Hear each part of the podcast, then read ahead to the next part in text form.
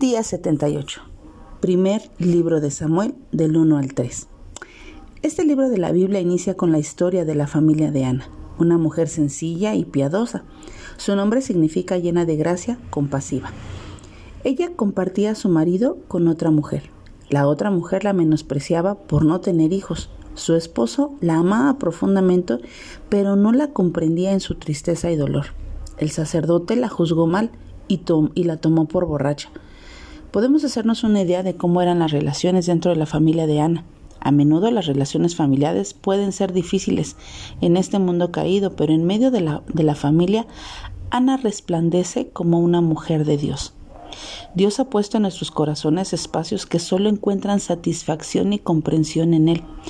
Puede ser que el Señor te haya dado o concedido la mejor familia, el mejor esposo, la mejor esposa, pero ni siquiera ellos pueden comprender los anhelos más profundos y las inquietudes de tu corazón.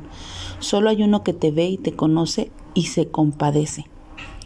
No debemos demandar de otro ser humano lo que solo Dios puede darnos. La pregunta de hoy entonces es, ¿dónde te refugias cuando estás triste? ¿En una amiga? ¿En las redes sociales? ¿En la comida? ¿En el ejercicio? Pregunta, hazte esta pregunta y contéstala. A continuación, vamos a ver algunas características de Ana. Cuando Ana va al templo hace un voto al Señor y un voto que es radical. Le pide un hijo varón y ofrece dedicarlo a él todos los días de su vida. Dios la bendice y entonces ella queda embarazada. Ana es conocida y la podemos ver como una mujer de, fe. La fe de Ana la llevó a descansar en Dios. Sus hechos eran evidencia de su confianza en Dios y en la grandeza de Él. A pesar de que Elí era muy viejo y sus hijos eran impíos, no tenían conocimiento de Jehová. Y Ana cumplió su palabra porque sabía que uno más grande cuidaría de ese precioso bebé. Ana sabía que su hijo pertenecía a Dios. Nuestros hijos son un don, un préstamo del Señor. Sin embargo, muchas veces nos aferramos al regalo y confundimos el don con el dador. Nosotros no, no podemos cuidar a nuestros hijos 24, 7, los 365 días del año.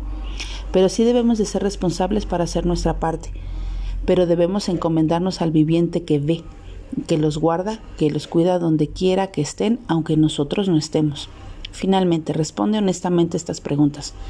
Como madre o padre, ¿vives esta paternidad o esta maternidad como si tus hijos fueran de tu propiedad o tu meta es criarlos para Dios y para su gloria. Que Dios te bendiga y que tengas un bonito día.